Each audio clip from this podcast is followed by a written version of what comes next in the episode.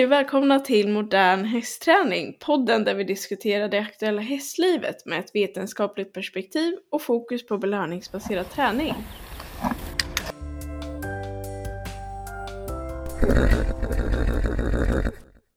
Ska vi börja med att förklara lite vad de fem friheterna är för någonting? Det är ju riktlinjer för djurvälfärd som går att applicera på hästar också, eh, då de också är djur.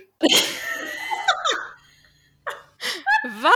Hästar djur? Menar du det?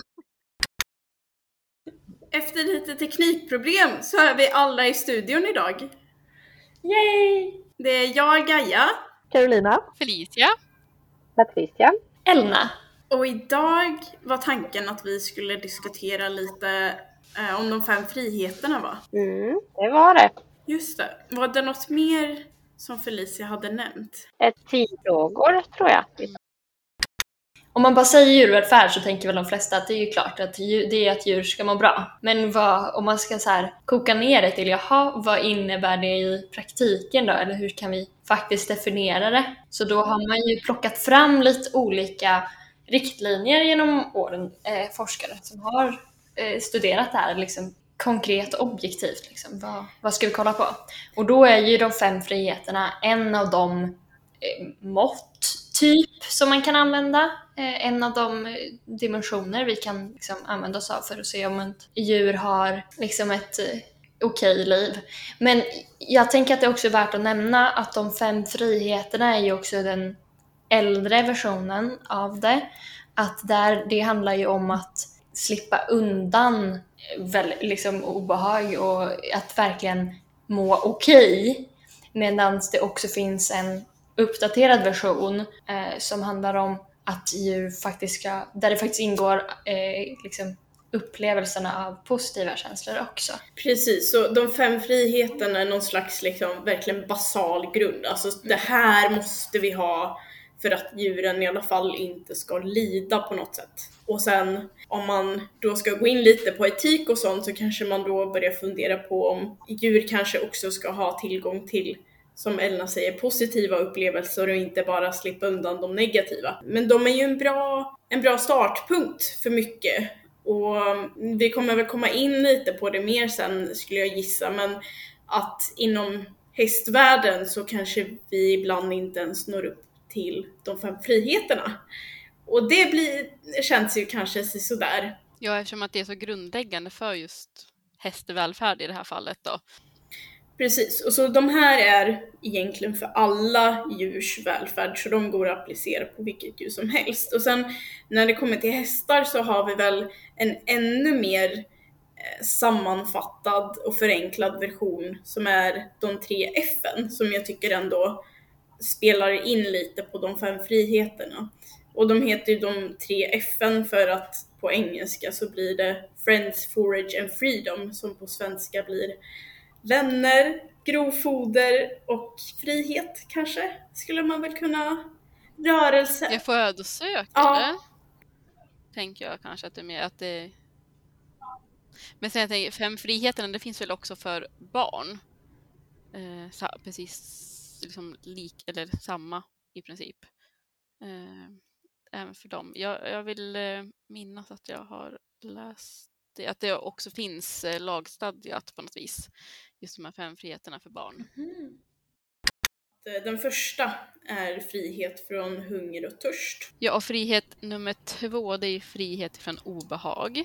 Och frihet nummer tre är frihet från smärta och skador och sjukdomar. Och frihet nummer fyra är frihet från rädsla och lidande. Och frihet nummer fem är frihet att uttrycka normala beteenden. Eller naturliga beteenden. Så frihet nummer ett då, om vi ska fördjupa oss lite i den. Så frihet från hunger och törst. Och redan här känner jag väl att det är stor, alltså man väcker stor debatt när man pratar, speciellt hunger kanske främst med hästar. Och det här som vi kanske gick lite in på i vår avsnitt nummer ett om gräs. Det här med att hästar har ett väldigt stort grovfoderbehov och tuggbehov och har små magar som gör att det måste ha små men konstant tillförsel av mat för att kunna må bra. Det är ju faktiskt inte helt ovanligt att man ger en liten nattportion och sen släcker man stallet och går hem och tänker att hästarna ska sova hela natten. Så där som vi gärna gör. Men det funkar ju inte riktigt så för hästar. Då står de med sin tomma mage ganska många timmar i vissa fall. Och sen kan man ju täcka hästens behov näringsmässigt genom mindre portioner, men de har ju också ett tuggbehov som är minst lika viktigt som att de ska få i sig näring. Ja, man kan ju, man kan ju lägga till halm till exempel Mm. eh, för att hästen har någonting att, att stå och plocka med. Och då tänker, jag att vi, då tänker jag att vi redan där smyger in på femman. Eh, Att, att kunna uttrycka naturliga beteenden. Det också. Mm. Även vatten tänker jag är ett sånt där som brukar dyka upp då och då. Eh, ifall hästar ska ha vatten i sin hage. De går åtta timmar om dagen i hagen. Ehm, eh, är, är hästarna ute dygnet runt så är det ju ganska självklart att de också har vatten dygnet runt. Eh, det brukar vara det mest logiska helt enkelt. Men när hästarna går ut på morgonen och man tar in dem på kvällen så är det inte alla hästar som har, har tillgång till vatten. Jag tror det blir en diskussion oftast på vintern. Då börjar folk komma på att så här, ja men det fryser så då vill man, eller har man inte möjlighet att så här, säga till att man har någon uppvärmd och så börjar folk diskutera så här, ja men är det lugnt om de går åtta timmar? Eller hur många timmar kan en häst gå utan att de har tillgång till vatten? Och bor man där det finns snö så tänker man kanske att hästen kan äta snö om den blir törstig. Men det krävs ju väldigt stora volymer snö för att täcka vätskebehovet hos en häst. Ja, och tyvärr lever vi ju inte i en värld där regn är jätterent. Jag vet inte, jag skulle själv inte gå och dricka upp liksom ett glas med snövatten. Rent lagligt och rent, alltså rekommendationen är att hästen ska kunna dricka sig otörstig minst två gånger om dagen. Eh, Det som krävs för det då är ju att hästen har möjlighet att dricka mycket på en gång. Så till exempel om hästen har vattenkopp inne så kan det ju så här, två gånger om dagen eller att den har bara begränsat kan ju kanske vara, eller då måste vattenkoppen ha tillräckligt högt tryck för att liksom fylla upp. För att en häst, rent naturligt så går ju hästarna och dricker kanske två gånger om dagen och då vill de ju göra det, fylla upp så fort som möjligt. De vill ju inte stå i vattenhålet och vara ett lätt byte för rovdjur liksom. Så att hästar behöver inte nödvändigtvis ha vatten rakt framför sig hela tiden. Men när de har vatten tillgängligt, att, det verkligen, att de verkligen kan dricka mycket på en gång då. Och sen beror det ju lite på vad hästarna äter, för en häst som går på gräs behöver ju sällan tillgång till vatten lika tätt, för den får i sig ganska mycket vätska via gräset. En häst som äter hö kan ju däremot ha ett mycket högre behov av att få i sig vätska hela tiden. Men jag märker faktiskt inte någon större skillnad på mina hästar när de äter gräs eller när de äter hö i vätskemängd. De dricker ungefär lika mycket. Den enda gången som de dricker mindre det är när det regnar så att det verkligen är blött. Men då dricker de mycket mindre även när de äter hö. Men Då brukar mina hästar dricka ur vattenpölar om det, om det regnar mycket. Alltså, så mycket bajsvatten som hästen dricker. Det är helt otroligt, jag vet inte varför. Men, men, eh, men är, har de tillgång till gräs så brukar mina hästar dricka betydligt mindre vatten Oh, nej, ur det, det är kanske 5-10 liters skillnad när det är liksom solen steker och det är 35 grader mot... Det är inte jättestor skillnad tycker jag på mina hästar. De dricker ganska mycket ändå när de står på gräs. Jag tänker också att det är viktigt att nämna just eh, vi som tränar med mycket mat. Lite beroende på vad man tränar med för mat, om det är något som kan svälla lite eller bara lucernhack sväller ju inte men det är torrt. Och att, ja, men att hästen också kan behöva dricka framförallt, alltså absolut direkt efter passet men helst ha vatten tillgängligt under passet också så att den kan gå och dricka Mm, Eh, när som helst. Ja, alltså allra helst ska hästen ha tillgång till vatten hela tiden liksom, så länge vi, vi tränar med mat. Ja, jag tänker att det här går lite in på det här med etik som vi ville få med i dagens avsnitt lite grann. Det här med att okej, okay, om det är så här, hästar klarar sig på att dricka kanske två gånger om dagen. De klarar sig från att dricka under ett träningspass. Eh, det skulle vi ju också göra. Jag vet inte riktigt om någon har någonsin eh, forskat på hur ofta en människa måste dricka på en dag. Eh, men jag kan väl tänka mig att det skulle inte kännas bra mentalt.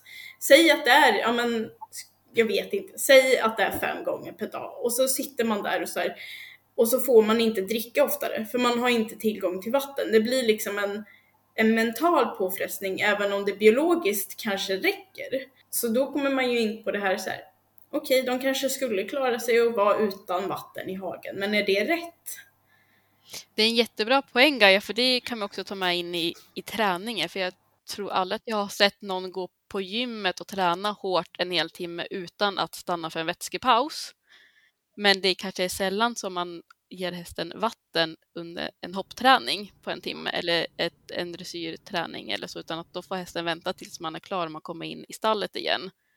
Men hästen skulle kanske prestera bättre om den får i en paus då dricka lite vatten. Så precis som vi pratade om förra gången med att här, kanske ha med oss hö in, in på träningen. Mm. Så tänk vad häftigt om vi faktiskt hade med oss vattenhinkar också. Det kanske finns de som gör det.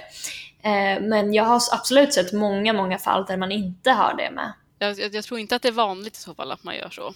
Utan att hästen brukar oftast få dricka när den kommer tillbaka till stallet efter träningen. Det kan man ju testa med sin häst i alla fall, alltså se vad den gör. Sen eh, tror jag absolut att det kan vara så att speciellt om man tränar traditionellt att hästen tror, alltså även om man skulle ställa fram vatten på typ en ridbana till exempel, så kanske det inte är så att första gången hästen direkt går och dricker för att de hamnar liksom lite i en viss mental stämning. Men att man kanske efter ett tag ser en trend till att hästen faktiskt vågar gå fram och dricka kan ju vara någonting som är värt. Jag kan skriva under på det för att det, vi har, jag har, jag har tränat eh, en del ridskolehästar som har fått vara med och klickerträna. Eh, och det kan faktiskt vara lite klurigt att få dem att förstå att det är okej okay att gå och dricka vatten under passet, för de är inte alls vana vid att göra det. De har gått sina lektioner i, i många, många år eh, och aldrig druckit vatten under tiden. Så vi har faktiskt fått klicka, klicka in att hästarna eh, ja, är där och pysslar med vattnet och fipplar med vattnet och så småningom börjar dricka vattnet.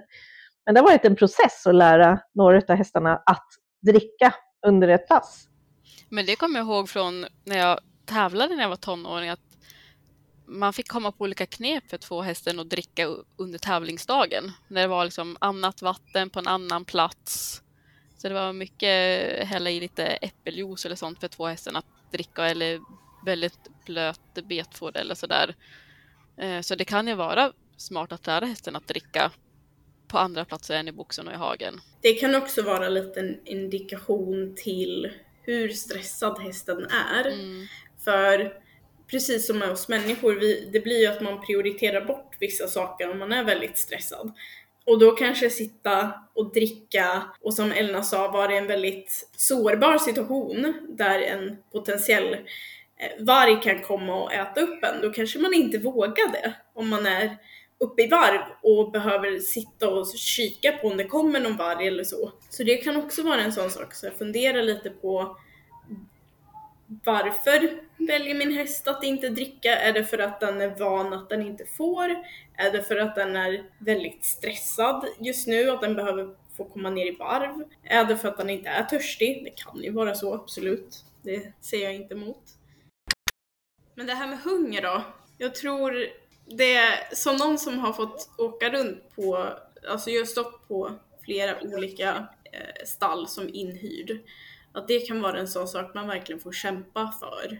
Att även om man som ägare vill att hästen ska ha tillgång till mat, att det kan vara svårt bara på grund av att ja, men hur situationen ser ut där man hyr in sig. Så det tror jag är en stress för många hästägare egentligen, även om man är medveten om att hästen behöver ha mat. Ja, det jag tycker är svårt gällande hunger, det är ju när man har lättfödda hästar. Att täcka tuggbehovet samtidigt som hästen inte får äta för mycket för att den blir överviktig och kan bli sjuk. Det är jättesvår balans att få till med sådana hästar tycker jag. Alltså det är ju en sak när man är inhyrd, det finns många olika hästar och så, men, men överlag bara att ha flera hästar i en flock och att försöka få flocken att fungera. Eh, att, liksom, att matcha allas näringsbehov. Eh, vi har nu till exempel Light som diar, eller ger di, och tappar i hull jättelätt. Hon behöver äta hela tiden och mycket. Medan vi har Thea som tar, får, går upp i hull ganska lätt och inte alls behöver äta lika mycket och som också hon, hon kan också bli mätt och gå ifrån maten och då går ju Light med ifrån maten också och äter inte. Men, men just nu så är det lite så här, ja, vi har två hästar som helst ska äta inte så mycket, eller liksom så lite det går. Medan vi har en häst som helst skulle äta hela tiden. Och att försöka få det liksom, och det är ju det, nu har ju vi fördelen att så här, de, den, de ändå kan gå ut och beta lite, de har ändå, kan ändå ha fri tillgång och så. Eh, men typ när man ska portionera ut hö eller så, så kan det ju bli än mer komplicerat. Absolut. Så då kanske vi ska ta frihet nummer två. Ja, frihet ifrån obehag. Eh, och det handlar lite bland annat om eh, miljön som hästen bor i. Eh, bor den i en miljö där den liksom trivs, har en hagkompis som den funkar med. Eh, står den bredvid någon häst som funkar med i boxen. Hur är liksom stallet som står Är det väldigt livligt eller är det ett lugnare stall? Eh, när hästen ute i hagen har den tillgång till eh, skydd från väder och insekter? Kan den ligga ner och sova? Mm. Många viktiga saker. Mm. Det här är ju också en väldigt, ett väldigt intressant ämne tränings och tävlingsmässigt, rent etiskt. Mm. Vill du gå in mer på du, hur du menar? Ja, eh, det, finns, det, det, är så oerhört stort. eh, men här kan man ju dels titta på egentligen all träning som sker med negativ förstärkning eh, involverar ju att vi använder oss av ett aldrig så litet obehag, förhoppningsvis ett litet obehag, eh, som vi sen tar bort när vi får det beteende som vi önskar att se. Så där handlar ju hela träningen om ett undvikande av obehag. faktiskt. Mm. Och sen har vi ju hela tävlingsaspekten med just det här som är mycket debatt just nu runt nosgrimmor som dras åt för hårt, användning av spön. Jag tänker där lite ibland komma in på frihet nummer tre också med smärta och skador och sånt. Ja, det är ju, det är ju svårt att dra en gräns såklart. Mm. Vad är skillnaden mellan ett obehag och smärta?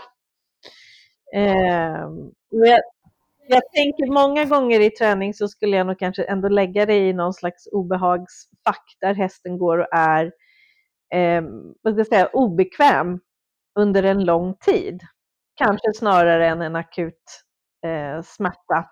Vilket givetvis kan tippa över i det när som helst. Ja, jag tror att det är lite, om man tänker så här, lite omvänt, att smärta är ju väldigt logiskt för folk att det är klart att det inte får göra ont. Men när det är gränsen, att det är liksom inte riktigt bekvämt. Mm. Det. Men det gör, det är inte som du säger akut smärta, jag måste ta bort den här kroppsdelen från det här. Men det är någonting jag inte riktigt tycker om. Det, alltså det som är värt att nämna är ju att det obehag du använder när du använder tryck och eftergift, det måste vara tillräckligt obehagligt för att det ska vara värt att undvika. För att annars så blir det inte en effekt av det. Annars kommer inte ett beteende att upprepas för att bli av med det. Nej, eftergiften måste vara någonting som hästen eftersträvar. Hästen måste vilja att det här Eh, även om det är ett väldigt milt obehag så måste det vara hästen vilja att det upphör. Och jag tror att om man kommer in lite på det här med etiken igen. Jag tror att ibland så får, får man den tanken känner att jag kan i alla fall prata om det som någon som då var lite inne på det här med dressyr och ville bli bra på det och så vidare. Innan det här med att så här, ja men hästen får tåla det här lite, lite till, lite till så att vi får igenom det här så att det går, nu, bra jobbat, nu kan vi släppa det. Och att man har det här tankesättet för att man kan lägga den, alltså så kan man känna om sig själv. Typ, man är ute och tränar, man, sitter, man är ute och springer och så känner man okej okay, lite till, lite till, jag orkar, jag är obekväm men jag, jag klarar det här. Men grejen är att vi kan ju inte riktigt, det är inte jämförbart med hur hästen upplever det. För en häst, alltså jag kan ju liksom samtycka för någonting för mig själv. Jag kan säga, ja men jag, jag orkar vara obekväm lite till. För att jag kan säga det om mig själv. Men jag kan ju inte säga så åt någon annan. Det är ju orimligt så här, jo men nu får du stå ut med det här lite längre bara för att jag vill att du ska kunna det. Det blir jätteknäppt Mm. egentligen om man börjar Mm. tänka efter. Får jag säga lite vad jag tänker på under den här friheten? Mm. Det är lite bland annat hur man har häst. Jag tänker att i många fall om, man, om hästen ska få gå med en annan häst, man bara sätter ihop en, med en annan häst, kanske med någon kompis som man har som man vill att hästen ska gå tillsammans. Det är inte säkert att de hästarna passar tillsammans. Att, och det lätt blir bråk och då tänker man att hästen kan inte gå tillsammans med andra hästar för den bara bråkar. Att hästarna har ju liksom ingen möjlighet att välja sina kompisar på det sättet. Utan det är väldigt viktigt att vi ser till att, eh, jag menar, att hästen har hästkompisar som den trivs med så den kan utföra sina naturliga behov tillsammans med hagkompisar och, och sådär och att de inte står och bråkar med boxgrannen, står och sparkar och skriker mot varandra så utan att det kan vara lugn miljö inne i stallet. Och så tänker jag också på stallmiljön att för många gånger kanske man har hästen utifrån vad som passar en själv bäst. Att man vill stå på en större anläggning där det finns ridhus och det är bekvämt för människan för man ska ha tid att träna med hästen och sådär. Men det kanske inte är den optimala miljön för hästen för att det blir en stressigare miljö när det är många hästar. Ja, men det är lite det jag tänker på går under den här punkten också. Definitivt. Och man brukar väl också, om man kollar på det mer generella, det här med friheterna generellt för djurvälfärd, så brukar man också prata om just det här med typ underlag, som de, alltså så att hästar har möjlighet till skydd, lite sådana saker. Men det skulle jag väl ändå säga att vi i Sverige är rätt bra på, just det här att det är krav på till exempel ja, jag tänker på ligghall under vintern till exempel. Men under sommaren är ju precis lika viktigt och där är det många hästar som inte får det skyddet ifrån sol och insekter. Precis, det är det jag tänkte säga att våra hästar är ju knappt inne i ligghallen på vintern. De använder den på sommaren när det är varmt. Då går de in och ställer sig där för där kan det vara lite svalare. Det är som du säger, skydd mot insekter. Så även om vi har vissa regler i Sverige, absolut, men, men liksom gå ut på bete i en sommarhage utan träd finns det hästar som gör. Och det är också en sån grej, de klarar det för att de är steppdjur liksom. Men att klara någonting och vara bekväm i en miljö är- kan ju vara ganska olika. Det är väldigt sant. Och jag tror, många brukar ju vara lite så extra rädda om sina hästar med till exempel tecken och sånt på vintern och man är rädd att hästar ska frysa och så men Men eh, ja, sen är det också så att eh, ja, men om man frågar hästen själv när den vill vara inne. Eh, jag vet att det finns vissa studier på det där hästen helt enkelt, och det gäller täcke också, att skydd liksom under tak och, eh, eller ha täcke, eh, det var någonting de ville ha när det var regnigt, ruskigt, blåsigt, kallt, liksom allt på samma gång. Eh, för jag tror att det var de årstiderna de testade. Ehm, vi får lägga länk i show notes senare. Medans när de, eller liksom när det var inte blåsigt och regnigt, då kunde det vara ganska kallt. Men hästarna tyckte ändå det var helt okej att stå ute eh, utan täcken. Så det är co- det, om vi tänker på samma studie ehm, så var den ju supercool. För de som inte vet så tränade man ju hästar till att kunna säga till om de ville ha täcke eller inte. Med positiv förstärkning. Precis.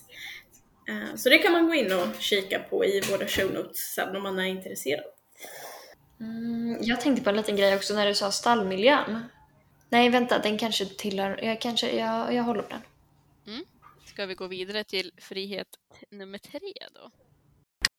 Frihet från smärta, skada och sjukdom. Främst genom att förebygga, tänker jag personligen. Och då tillhör ju även där hästhållningen. De kan röra på sig tillräckligt mycket, vilket är väldigt eh, grundläggande. Att de kan utföra sina naturliga beteenden såsom att, att äta. Det finns ju också en eh, studie som visar att, eh, att man får mindre hälsoproblem med hästar på lösdrift än hästar på bak. Mm. Mindre slit och mindre skador. Och även, ja, och även, även andra sjukdomar. Mm. Så det här med att vilja p- plåstra om dem, tänkte jag säga, stoppa om dem i, i boxen om kvällarna. Som många känner att eh, det måste ju vara skönt. Det kanske inte är så skönt när man är häst. Nej. Och sen såklart sånt här som att ha en, att ha en trygg, trygg miljö. ehm, Ja, självklart att man minimerar skaderisken. Och då handlar det ju om både, både liksom hur är ligghallen upp, eh, utformat eller stallmiljö. Um, Sparksäker man tänker på alla möjliga, ja, sparksäker och olika ställen man kan fastna i. Lösa trådar i stängslet. Eh, täckeshängare som man har liksom på boxväggen som de kan fastna i med, med käken och alla sådana där bitar Mm. såklart för att förebygga skador. Och när Mm. skada och sjukdom uppstår så att hästarna har, har rätt till eh, veterinärvård. Vilket ju nu börjar bli ett litet problem djurvälfärdsmässigt här i Sverige nu med bristen på veterinär på många ställen. Nu återigen, nu får jag säga till om ni inte håller med, men jag kan väl tycka att den här kanske är en av de friheterna som hästägare allmänt är väldigt måna om, eller mer måna om att efterfölja på något sätt. Fast det beror på vilken aspekt vi ser. Om vi tänker magsår till exempel så är nog väldigt många inte medvetna om risken med eh, liksom, hästhållningen. Absolut, så det var det jag skulle komma till. Av de här som man liksom, av de skadorna som på något sätt är synliga. Alltså lite så här, ja men typ, mitt, min häst har fått ett sår på benet, den lägger vi om och håller rent och vi köper det ena och det andra för att det ska läka bra och så vidare. Men alla de här som kanske inte syns, så som magsår eller sår i munnen av bett till exempel. Det hör ju också till under den här friheten egentligen. Eller tandproblem av bett. Saker som vi orsakar, inte som hästen själv orsakar sig i en hage till exempel. De hör ju också till. Ja, träningsmetoder i allmänhet. Hur mycket smärta lägger vi till där när vi använder spö? Och... Ja, precis. Smärtande utrustning som man har spo- sporrar och spö och eh, åtspända nosgrimmor. Här kan jag hålla med om att det ofta blir liksom att smärta kan vi vara ganska beredda på att det ska vi ju undvika för allt vad vi är värd. Så att, eh, nej men jag slår inte min häst, eh, jag använder inte hårt tryck, jag använder inte och att vi, vi där säger, ja, men nej jag orsakar inte smärta hos min häst. Men att det räcker med, om vi går tillbaka till, eller bara nämner tidigare punkt, att det kan räcka med obehag men att det fortfarande är någonting som hästen bör få slippa undan. Liksom. Även om du inte kommer upp i akut smärta. Så Men det är också svårt för oss att veta när upplever hästen smärta egentligen. Vi har ingen aning om det. Och jag tänker att där kan det vara ganska lätt att eh, tänka att hästen inte upplever smärta när man smäller till med spöet när den stannar framför ett hinder till exempel. Och det har ju funnits en liten myt i att hästen har så tjock hud så att den känner inte. Man kan slå ganska hårt. Så det är också svårt för oss att veta vad som gör ont och vad som bara är ett obehag. Och att man då kanske tänker att man håller sig att obehaget sträcker sig ganska långt och sen att det krävs väldigt mycket kraft för att det ska bli smärta. Där är det ju värt att veta också att, att det kanske vi har nämnt, att eh, hästens hud över hela kroppen är som våra fingertoppar. Den är så otroligt känslig. Eh, för minsta lilla fluga som landar på den liksom. Och så också att hästar eh, är väldigt, väldigt bra som flyktdjur då på att dölja smärta. Och det finns ju också studier på att hästar visar mer smärtbeteende när, när ingen människa är i närheten än när det är en människa närvarande. De är väldigt duktiga på att dölja sin smärta. Intressant det hade varit att se om det är skillnad på det mellan hästar som är tränade med positiv Mm. förstärkning och inte. Alltså om de vågar visa mer smärta för människor.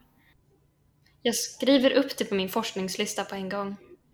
Fast så här, ja, gud, jag vet inte. Det här får man väl tänka igenom hur jag ska testa det på ett etiskt sätt.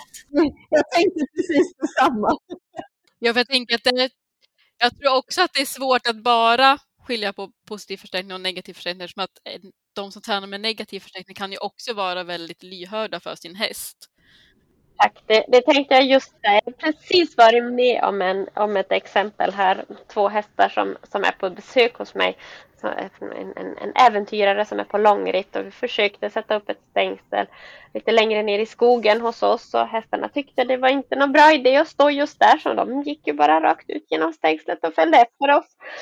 Och så försökte vi en gång till och satte ett strömaggregat och så skulle vi gå in och dricka en kopp kaffe och det tog ju tre sekunder och så stod hästarna där bakom oss igen och tyckte att vi ska med. Um, så det var ju bara att lyssna på dem och sätta dem i en hage som de tyckte var mycket bättre. Så då fick de vara i en av mina hagar då. Och det var, det var bra, det var okej. Okay. Där behövde man inte ens försöka att bryta sig genom stängslet. Så det, ja, de kan ju säga till på väldigt olika sätt. Då. är man bara lyhörd och har en bra relation till sina djur så um, behöver vi inte dra gränsen där tänker jag. Um, inte alltid, inte, inte skarp i alla fall. In, det är definitivt ingen skarp gräns. Jag tänker att det är ju någonting man får öva på. Det är ju ingenting man liksom knäpper med fingrarna och blir fantastisk på direkt. Om man tycker att man vill, ja men så här, säg att man sitter där och bara jo men jag skulle nog faktiskt vilja ha en bättre relation med min häst och vilja förstå vad de säger bättre. Ja, men bara ja, men börja uppmärksamma mer och fundera mer på vad hästen gör. Det kan kännas i början tror jag som att man blir övernojig. Att man säger oj, nu tänker jag efter att varför står hästen med det där benet framåt och inte så här. Och så tror man att man är, ja men, att man övertänker saker. Men jag tror inte att det är något dåligt så länge man inte gör det till, alltså att det verkligen blir att man övertänker saker eller att man börjar gå runt och oroa sig. och hör att Ella börjar skratta. Men jag tror, alltså bara hitta den balansen. Jag tror inte att det är dåligt att vara nyfiken på sin häst, så att säga. Nej, och jag håller, håller väldigt mycket med dig Gaia om att jag tror att just den här punkten är någonting som vi människor strävar väldigt mycket efter att vara, vara bra på. Sen, sen missar vi ju i många lägen, men, men eh, ridskolor lär ju ut väldigt mycket om säkerhet och det, även om hästens säkerhet. Och små barn brukar vara jätteduktiga på att vara uppmärksamma och komma rusande ifall hästen har blivit biten av en mygga och det är en droppe blod i pälsen och sådär. Och är jätteoroliga för att man kanske behöver ringa veterinären och sådär. Eh, och, och det är toppen, det är jättebra.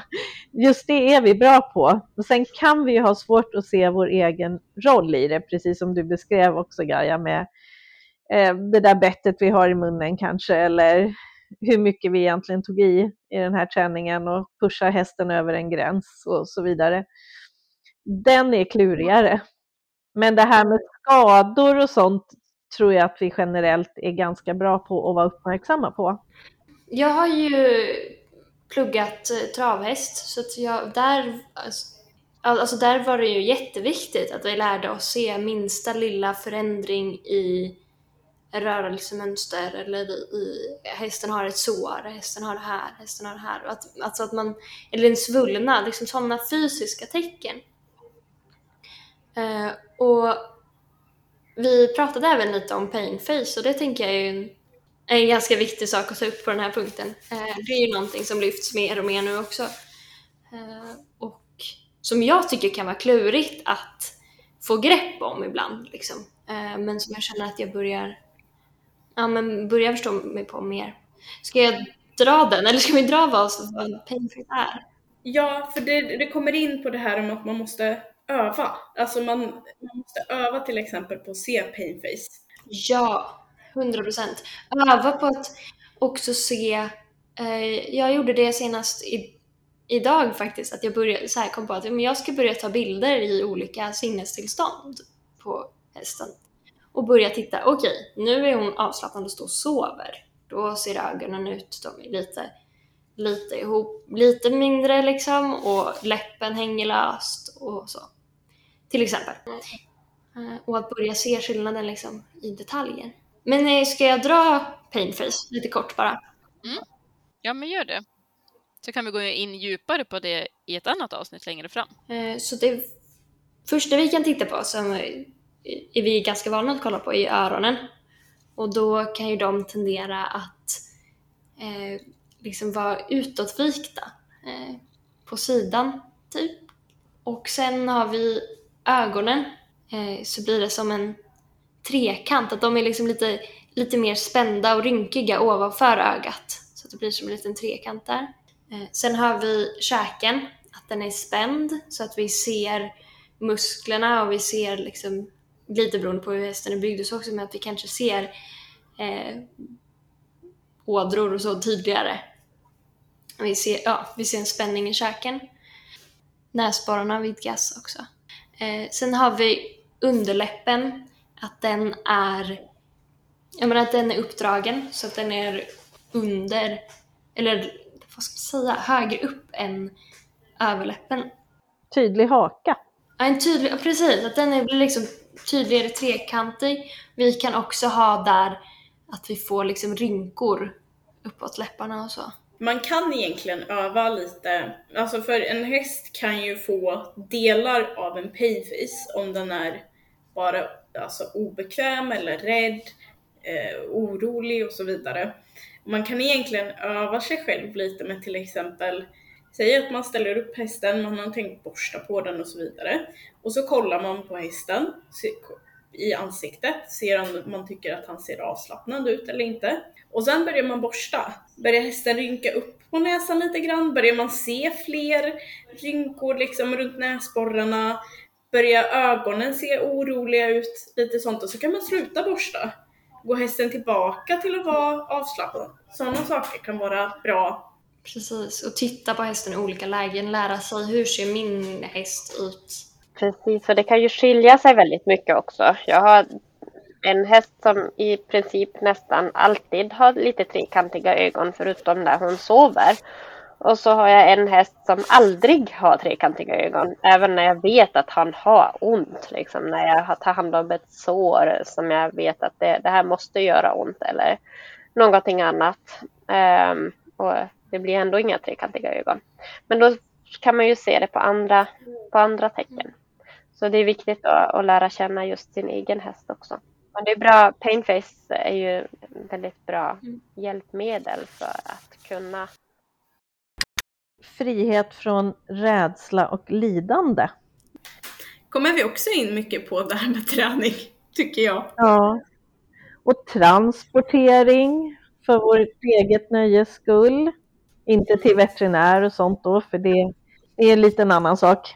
Men många hästar är ju rädda i de situationerna till exempel. Och här tänker jag att vi är väldigt bra på att så här, eller vi, ja men, uh, har jag hört väldigt mycket ofta att så här, om en hästen är, en den bara fånar sig, det vet vi ju att det är samma brevlåda som ja, alla gånger. Ja, var inte tramsig nu, det är bara en vattenpöl. Så här. Det är väldigt bra på att minimera hästens känslor i olika situationer för att mm. vi inte upplever dem som skrämmande. Precis.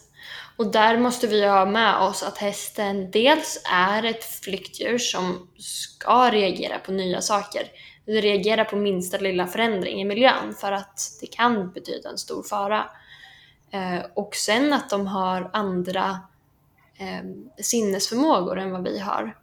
Eh, att de ser annorlunda än oss och att de hör annorlunda än oss. Så de eh, hör till exempel eh, mer högfrekventa ljud och de kan höra ljud längre bort som vi inte märker av.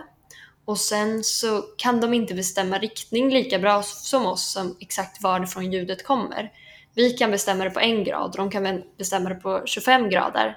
Vilket kan göra att de också, för dem är det liksom däråt är det spring så fort det bara går åt andra hållet. Eh, är deras lösning. Eh, mm, Medan de ser ett fält också som är eh, ett horisontellt fält väldigt mycket mer än vad vi ser. Eh, så därför kan de också upptäcka små, små, små rörelser långt där borta Eh, snett bakom oss som vi kanske inte har någon aning om att det händer. Men det reagerar de jättestarkt på. Jag tycker att det är lite sorgligt på ett sätt att vi, man ska behöva förklara eller liksom ursäkta eller så här, säga på det här sättet att jo men förstå hästen att så här, ja, men den kan, det finns en anledning till varför den Eh, kan bli rädd. Så här, att man inte bara kan på något sätt acceptera bara att säga ja men hästen är lite individmässigt också kanske, den här hästen är mer rädd av sig. Bara acceptera, du behöver inte liksom, du behöver inte ha en specifik anledning. Lägga det på att så här, ja men det är för att den hör så här dåligt eller den hör så här bra. Jag tycker att det är jättebra Ellen att du förklarar det eh, och jag tycker att det är intressant att veta.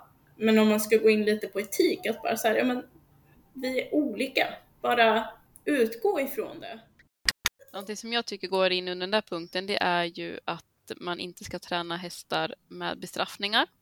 Att de, de ska inte behöva vara rädda för att det när som helst kan komma någon bestraffning av något slag för någonting som de gör och inte riktigt förstår varför. Liksom. Eller oavsett om de förstår eller inte. Men eh, inte behöva gå runt och vara rädda och oroliga för att det kan komma bestraffningar. Verkligen. Det, det man kan eh, vi kanske tänker att så här, ja fast hästen vet ju att vi bestraffar när den gör någonting den inte får. Eh, som att eh, gnaga på, eh, på boxväggen. Liksom. Det får den inte göra och där, då kommer en bestraffning så att den behöver inte vara rädd för det i övrigt. Men grejen är för varje tillfälle som vi lägger på en bestraffning, eh, använder det i vår, vår vardag gör, och vi inte visar hästen liksom istället gör det här, det ger dig bra saker. Utan vi säger gör inte det, gör inte det, gör inte det. Eh, så blir det till slut ett minfält för hästen. Och man får inte glömma bort att alla beteenden som hästen har, har ju faktiskt en funktion. Så även om vi tycker att det är fel så gör ju hästen det av en anledning och då är det så mycket bättre att ta reda på vad den anledningen är mm. istället för att bara bestraffa. Exakt.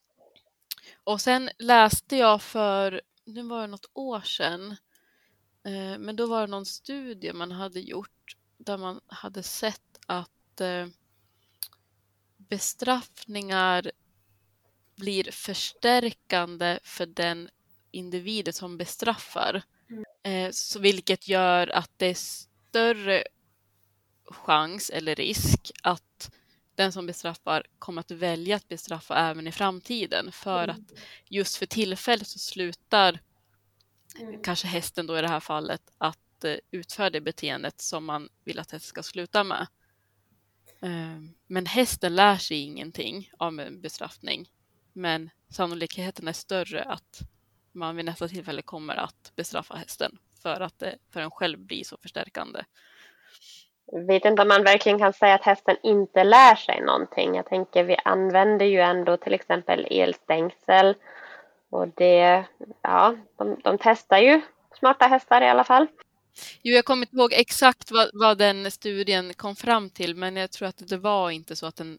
Jag vet inte om det var så att hästen aldrig lär sig någonting av bestraffning. Jag tror inte att det var så det stod, men att eh, det blir ju mycket svårare för hästen att lära sig någonting från för bestraffning om beteendet har en funktion, då gäller det att bestraffningen är så pass otäck att...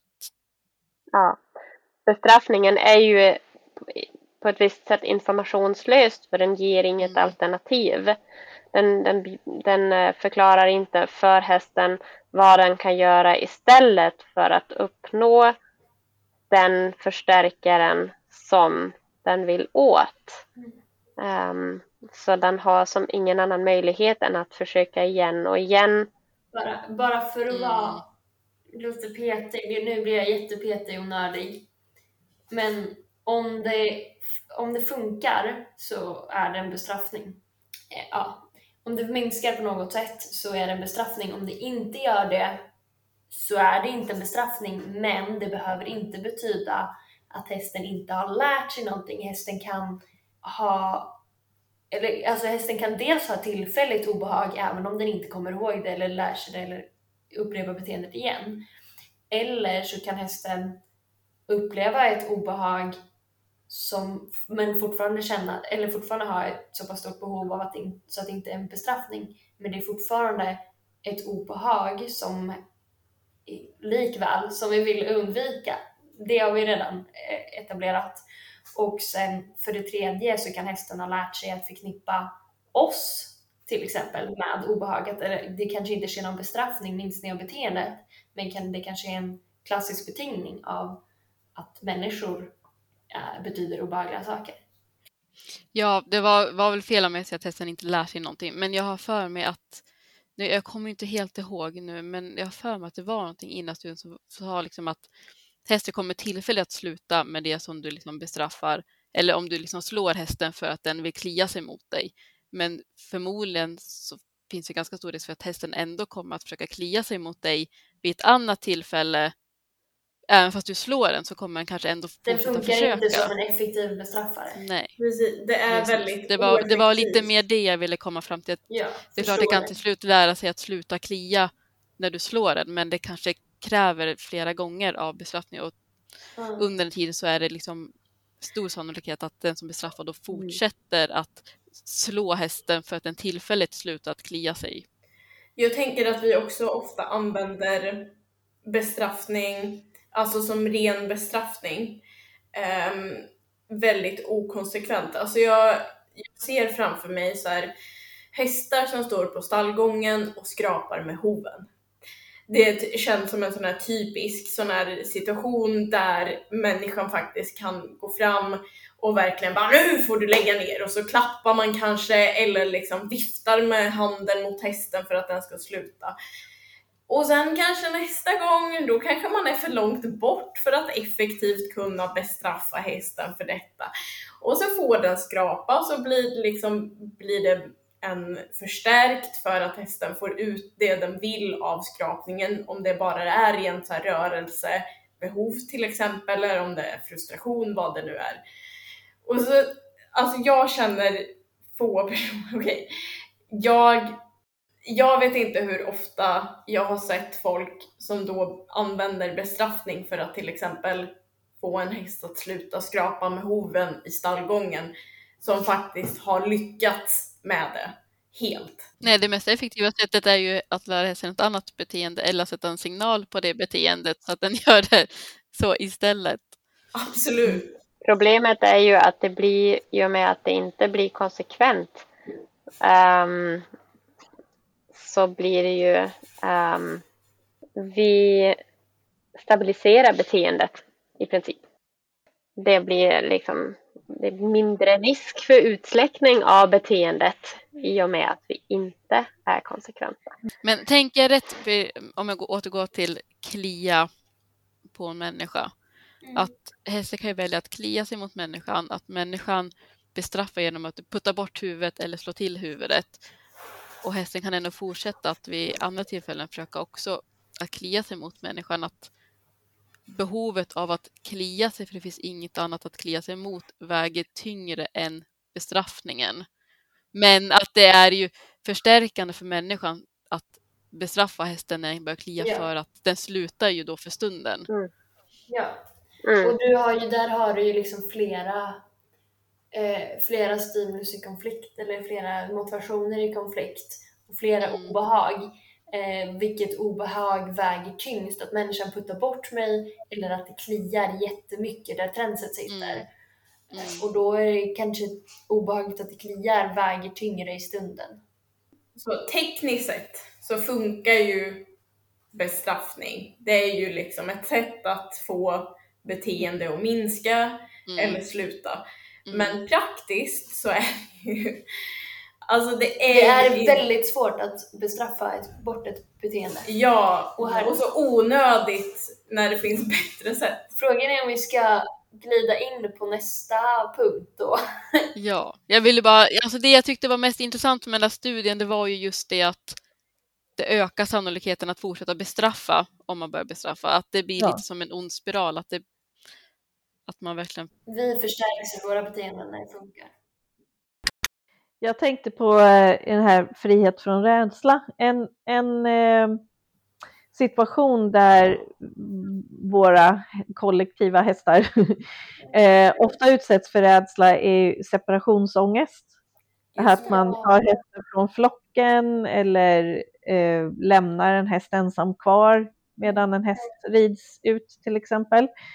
Jätte, jätte, jättevanligt. Och för hästar så är ju just tillgång till flocken en, en sån oerhört viktig eh, del i att känna trygghet och känna sig säker. Men det är någonting som jag tror inte tas på tillräckligt stort allvar många gånger. Nej, det har vi jättebra poäng Carolina. Det håller jag med om att man inte tänker, eller att man tänker att det är lätt kanske att titta på hästarna när man ska lämna en häst ensam kvar i hagen. Så man går iväg med den näst sista hästen och så att en är kvar ensam och man ser att den springer runt, runt, runt ett tag och sen stannar stå still. Men att det nödvändigtvis, nödvändigtvis inte behöver betyda att hästen inte är rädd.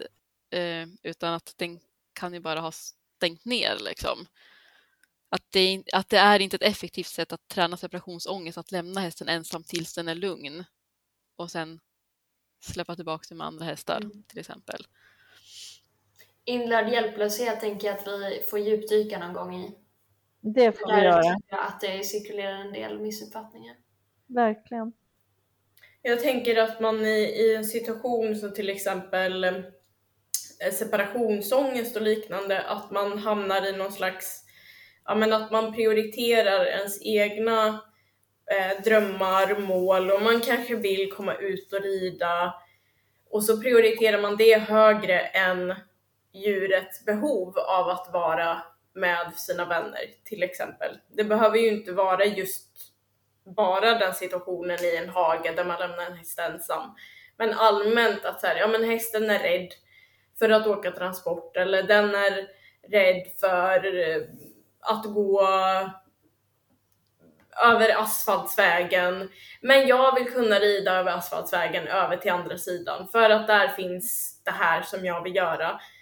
Och så tvingar man fram beteendet av att gå över asfaltsvägen istället för att försöka då ja, men, träna, träna på det på ett lugnare, mer, mer snällt sätt.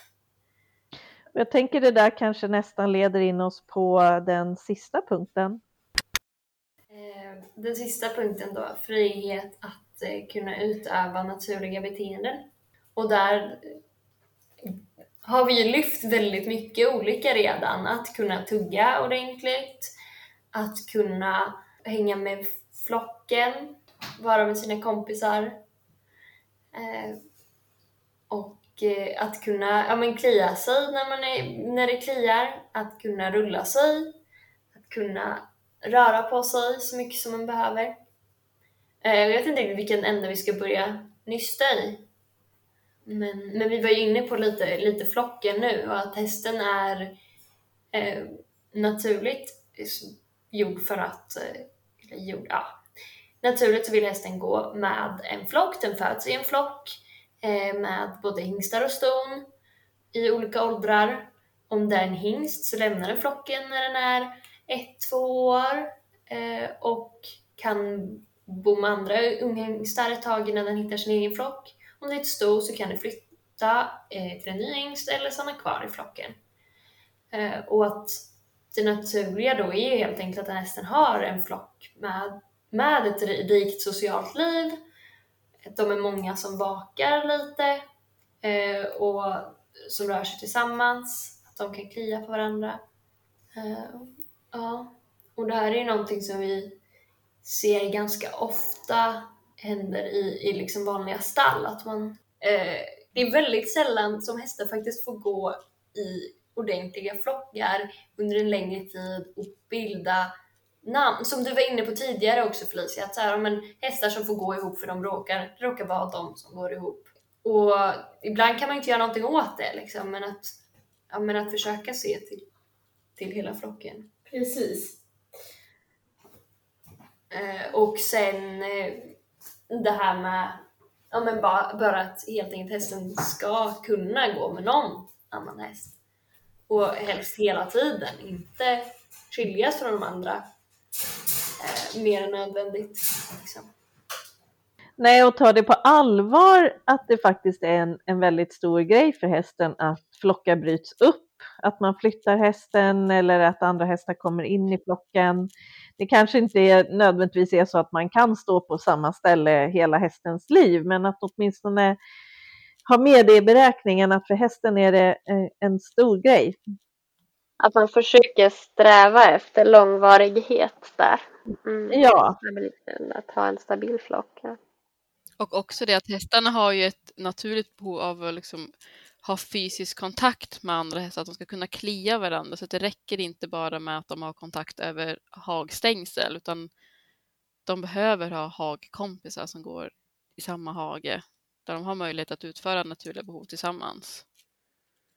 Och att man verkligen tänker efter och att man försöker och om man, om man ser att man har tankar kring så här, jo men min häst ska gå ensam på grund av bla bla, eller min häst får inte gå i någonting annat än en platt grushage på grund av bla bla. Att man försöker um, att man ska rannsaka sina egna tankar om, alltså är det här tankar som är faktiskt verklighet för hästen eller är det tankar vi har oss själva så gör vi en sån här att vi antropoformiserar eh, hästarna och bara ja ah, men nej men jag tror och så vidare. Så till exempel, ja men ja, man har en häst och den har gått dåligt ihop med någon annan häst innan och så har, stämplar man den som bara nej men den kan inte gå ihop med några hästar. Vi har försökt och så har det inte gått. Så, här.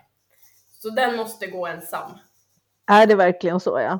Men sen kan jag också tänka, alltså i teorin så låter det väldigt enkelt. Hästen ska gå med andra kompisar, den ska ha tillgång till mat och det ska vara...